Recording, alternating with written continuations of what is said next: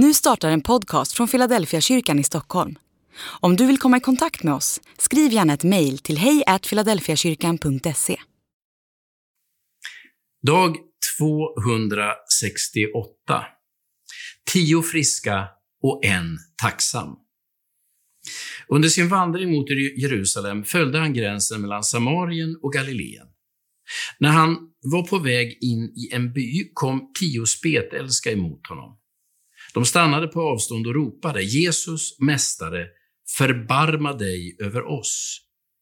Då sa han till dem, gå och visa upp er för prästerna. Och medan de var på väg dit blev de rena. En av dem vände tillbaka när han såg att han hade blivit frisk. Med hög röst prisade han Gud och kastade sig till marken vid Jesu fötter och tackade honom. Han var samarier. Jesus frågade, blev inte alla tio rena? Var är de nio andra?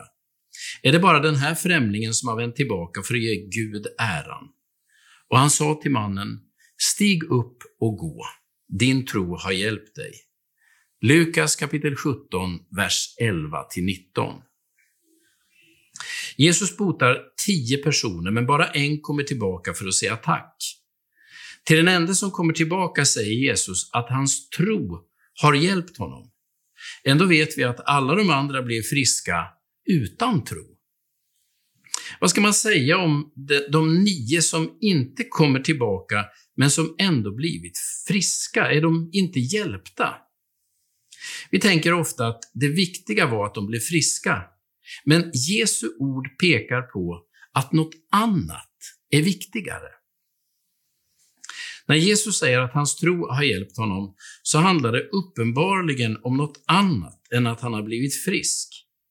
Det verkar som om det avgörande är att han förstår att det är Gud som har rört vid honom och att han ger uttryck för det. Att bli frisk i kroppen är viktigt, men att förstå vem Gud är, det är viktigare. Så tolkar jag det Jesus säger.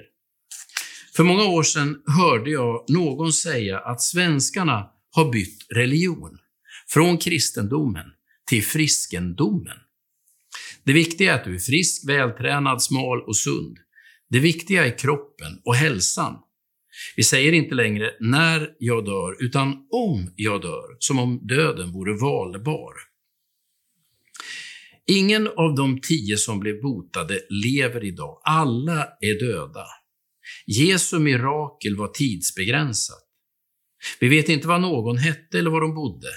Sensationen kring deras tillfrisknande varade högst ett decennium eller två. Samarien som kom tillbaka var mest tacksam för att Gud hade rört vid honom, inte för att han var frisk. Fokus låg inte på hans hälsa utan på Guds vidrörande.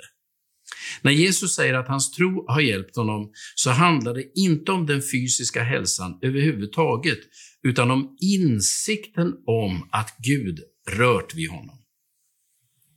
Och Guds vidrörande går alltid djupare än till kroppen.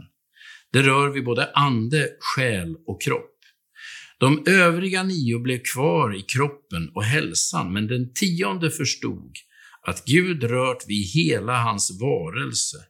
Och det är om honom Jesus säger att hans tro har hjälpt honom.